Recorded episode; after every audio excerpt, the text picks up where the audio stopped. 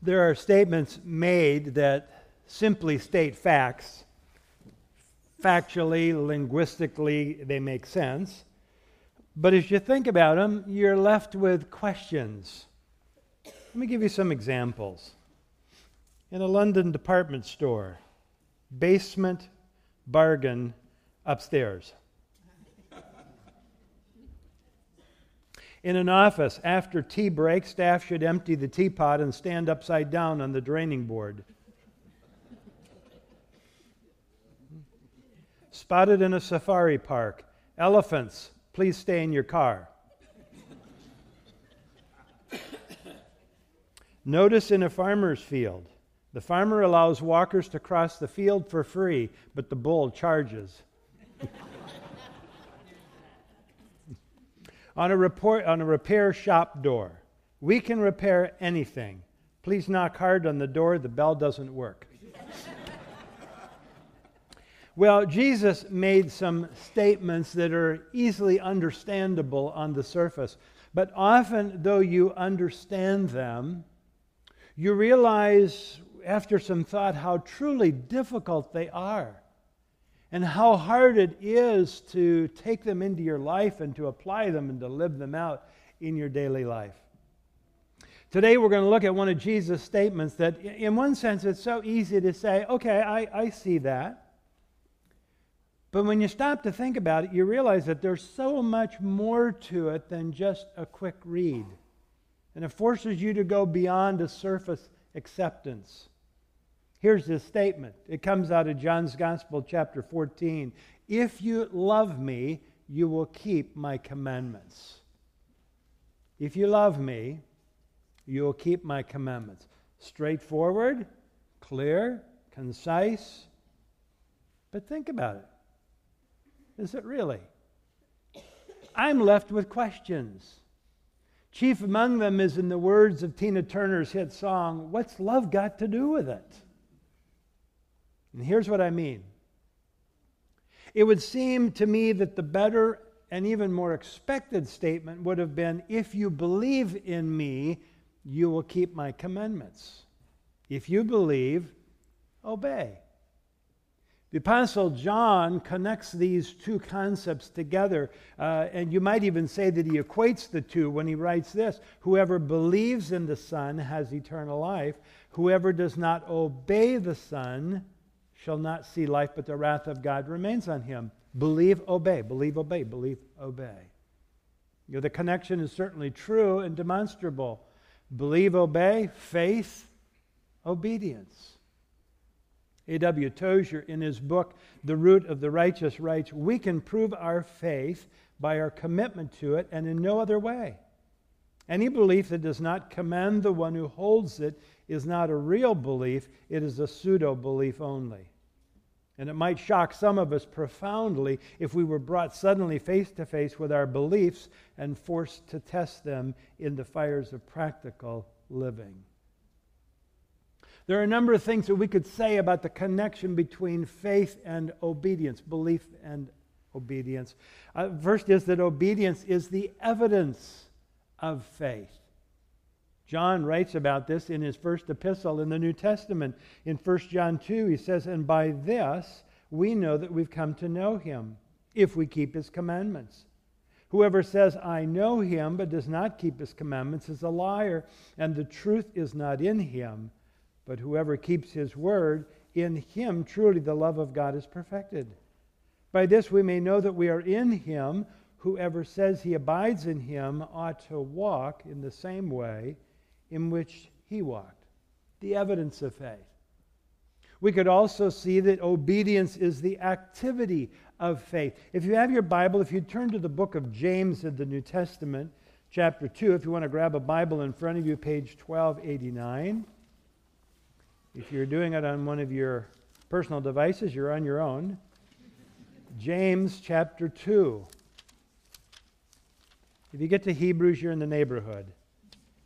James chapter 2, and I'm going to read a little lengthy section, but it's, it's where James is bringing these two concepts together faith and obedience, or he might call them, will he will, works. Notice what he says starting in verse 14 of chapter 2.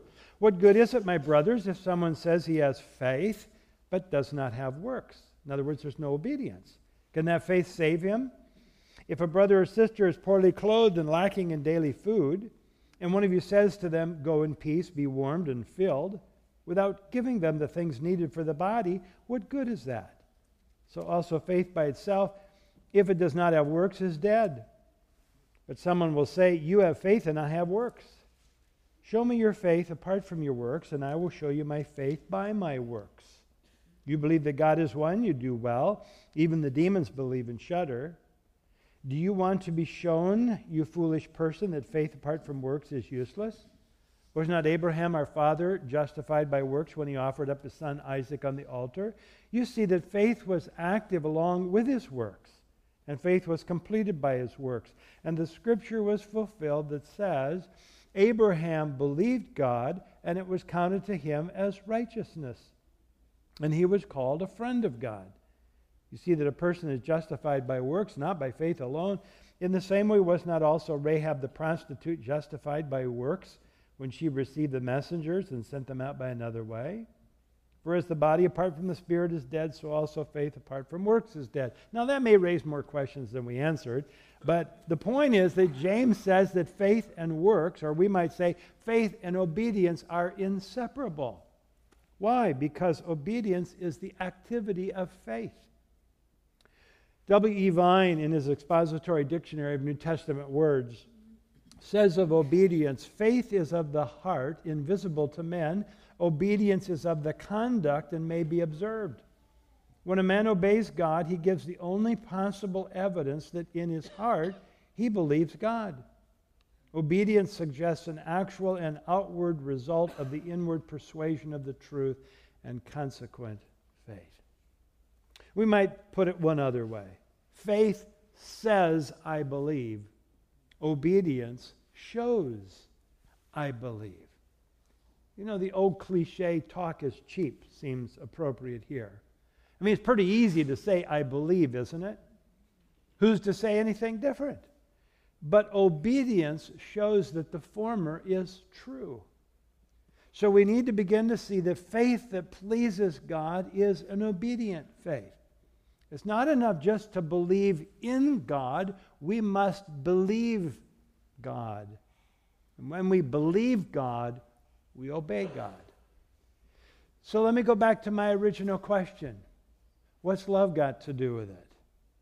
Now, the way I think I want us to go at it and tackle it this morning is really to come out of the framework of what we call the Great Commandment. So let's turn back to Matthew's Gospel and chapter 22, page 1052. Matthew chapter 22. And I'm going to read the whole section so we can see this in its context here. We start in verse 34, Matthew 22, starting at verse 34. But when the Pharisees heard that he had silenced the Sadducees, they gathered together. And one of them, a lawyer, asked him a question to test him Teacher, which is the great commandment in the law? And he said to him, You shall love the Lord your God with all your heart, and with all your soul, and with all your mind. This is the great and first commandment.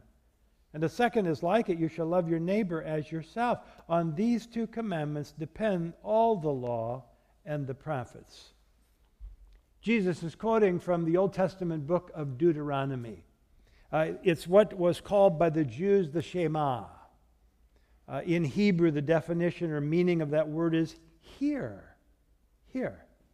Uh, and there are three components that fit into the definition of this Shema. First is to audibly hear. Hear. Second is to understand what is being asked. But thirdly, and most importantly, it means to obey. Hear, understand, obey. You might want to go back sometime this week to Deuteronomy chapter 6 and see the context within which that statement is made, of which Jesus uh, records it in Matthew 22. So I want, you to, I want you to think together with me about how the heart, how the soul, and how the mind fits here and is involved in loving God and and how they relate to obedience. So first, we are to love God with all your heart. The heart is seen in Scripture as similar to the root of a tree, because from the root, the whole tree, including the fruit, draws its life. Jesus indicated as much when he said to the Pharisees, Either make the tree good and its fruit good, or make the tree bad and its fruit bad, for the tree is known by its fruit. You brood of vipers, how, how can you speak good when you are evil? For out of the abundance of the heart the mouth speaks. The good person out of his good treasure brings forth good, and the evil person out of his evil treasure brings forth evil. The heart has to do with affections. Affections. Jesus warns us about, about setting too great a value on earthly things as opposed to heavenly things. And we might even say to the exclusion of heavenly things. Where is your, where is your affection in that? John the Apostle picks up the same theme in his first epistle, chapter 2, when he writes, Do not love the world or the things in the world. If anyone loves the world, the love of the Father is not in him. For all that is in the world, the desires of the flesh, the desires of the eyes, and pride in possessions, is not from the Father, but is from the world. And the world is passing away along with its desire. Whoever does the will of God abides forever. Where's your heart? Where are your affections mostly placed? See, the truth is that you will become wedded to the sphere you choose to place your affections upon. And the union that's forged deep down within will have its inevitable outworking in the formation of character and in the expression of conduct. I think it's why Solomon would write in Proverbs 4 Watch over your heart with all diligence, for from it flow the springs of life. It's easy, isn't it, to find our affections locking in on earthly things, on people, on, on our jobs, on our families, on our children. They become the focus of our affections. Isn't it easy for them to become more important to us than it is to obey God? I'm not saying they're unimportant. Please hear me. But which is more important? Where do our affections really lie? Now, there's a, there's a reason here why all of this is true, and it has to do with the moral nature of the heart. Look what the scriptures have to say about the heart. Jeremiah 17 9. The heart is deceitful above all things and desperately sick. Who can understand it?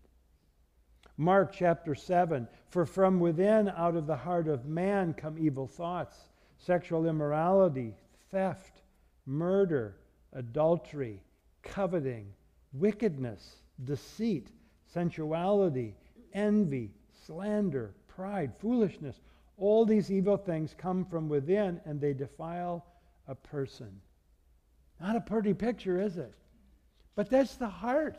Our heart is so fallen, it's so flawed, it's so fickle. You ever notice? You can go to bed at night in love with God and your spouse and your kids and the world, and the next morning wake up and not want a thing to do with any of them. That's the heart. It's a fact that my heart's tendency is to place affection on those things that are important to me, those things that gratify and satisfy me. Li- my heart is no more dependable or predictable than the wind. Remember what I've said before? It's not original with me. I'll take any credit you want to give. Remember, you will act your way into feeling far quicker than you will feel your way into acting. That's the weakness, that's the fall, it's the flawed nature of our heart. Now, even though that is true, even though the heart is flawed, though, it is cleansed in Jesus. So when we come to Him and we trust in Him, He cleans our heart, but we are constantly having this battle. Because on the one hand, the Holy Spirit comes into our heart, takes up His dwelling place. On the other hand, we still are dealing with this old nature that keeps moving my affections where they ought not to be. So love God by obeying with your heart. Set your affections on your Savior and Lord Jesus and on His kingdom. How do you do that? I, I don't know of any other way than just staying connected to Him. I do it through prayer, developing my prayer life. I do it through Bible reading and Bible study. I do it through fellowship with other believers that continue to, to sharpen me. So there are things that I have to purposefully, intentionally do if I'm going to stay connected, and that'll help me to love God with my heart, with my affections. And then we're to love God with all your soul. The focus here, I think, with the soul is on the volition. It's the will. It's the will. Can you love God casually? Can you love Him incidentally, naturally, effortlessly? I don't think so. Uh, you know, there's an aspect in which I will to love God. Remember, love is essentially not a feeling, it is a commitment of one's will to another. It's a choice. It's an alignment of my life's direction with that of God's and what He wants for me. Let me, let me read a little bit, if you would bear with me, uh, from, from Tozer's book. It's called Man, the Dwelling Place of God, because I think he really hits this point well. He writes To find our way out of the shadows and into the cheerful sunlight, we need only to know that there are two kinds of love the love of feeling and the love of willing. The one lies in the emotions, the other in the will. Over the one, we may have little control. It comes and goes rises and falls, flares up and disappears as it chooses, and changes from hot to warm to cool and back to warm again, very much as does the weather. Such love was not in the mind of Christ when he told his people to love God and each other. We could as well command a butterfly to light on our shoulder as to attempt to command this whimsical kind of affection to visit our hearts. The love the Bible enjoins is not the love of feeling, it is the love of willing, the willed tendency of the heart. God never intended that such a being as man should be the plaything of his feelings. The emotional life is a proper and noble part of the total personality, but it is by its very nature of secondary importance. Religion lies in the will, and so does righteousness. The only good God recognized is a willed good. The only valid holiness is a willed holiness. Does it make sense? Mm-hmm. So, how do you will to love God? If you're anything like me, you've tried to do what pleases God, but so often meet with failure. You know, it's sort of like making New Year's resolutions. But let me go back to John 14. Jesus says, If you love me, you will keep my commandments. Now, that's all well and good, but easier said than done. But if you look at the text, Jesus continues, and he does it with a very important connecting word. That word is and.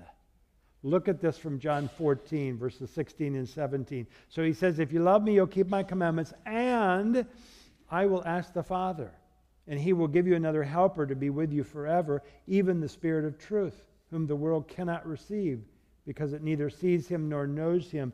You know him, for he dwells with you and will be in you. God has given us the Holy Spirit to empower us to love him, to obey him. And so I submit my will to his will. I choose to, to will what He would will, and I trust Him then by the Holy Spirit who lives in me to energize my will that I might love Him. Is there an area in your life where you are hanging on to your will? Where it's your way? Is it something that God wants to say, listen, we need to do business, we need to change some things here? Pastor Chris reminded me this week of a bumper sticker that used to be somewhat popular some time back. It was this God is my co pilot. Remember seeing that? The phrase started from an autobiographical book by Air Force fighter pilot Robert Scott. It was published in 1943. It was made into a black and white movie in 1945. But it became a catchphrase in the 70s and in the 80s. But here's the deal God doesn't want to be your co pilot, He wants to be the captain. Someone responded to the phrase, God is my co pilot, with this if God is your co pilot, then switch seats. If the devil is your co pilot, then switch planes. Who's sitting on the throne of your life? Whose will is most important there? The Apostle Paul wrote in Galatians 5 But I say, walk by the Spirit, and you will not gratify the desires of the flesh. In his book, The Pursuit of Holiness, Jerry Bridges writes To live by the Spirit is to live both in obedience to and dependence on the Holy Spirit. There's a balance between our wills expressed in obedience and our faith expressed by our dependence. Faith and obedience, trust and obedience, belief and obedience, love with the soul and obedience. And then we need to see that Jesus says to love God with all your mind. Interesting, isn't it? That we are to love God with our mind? Uh, that this somehow fits with obedience? I think what's happened for so many Christians, the mind is divorced from a focus on loving God. Um, and yet our love can be effectual only to the degree that we know the object of our love. Look what Paul had said in the letter to the Romans, because he's got the same thing in mind. When he writes, I appeal to you, therefore, brothers and sisters, by the mercies of God, to present your bodies as a living sacrifice holy and acceptable to God, which is your reasonable service of worship. Do not be conformed to this world, but be transformed by the renewing of your mind, that by testing you may discern what is the will of God, what is good and acceptable and perfect.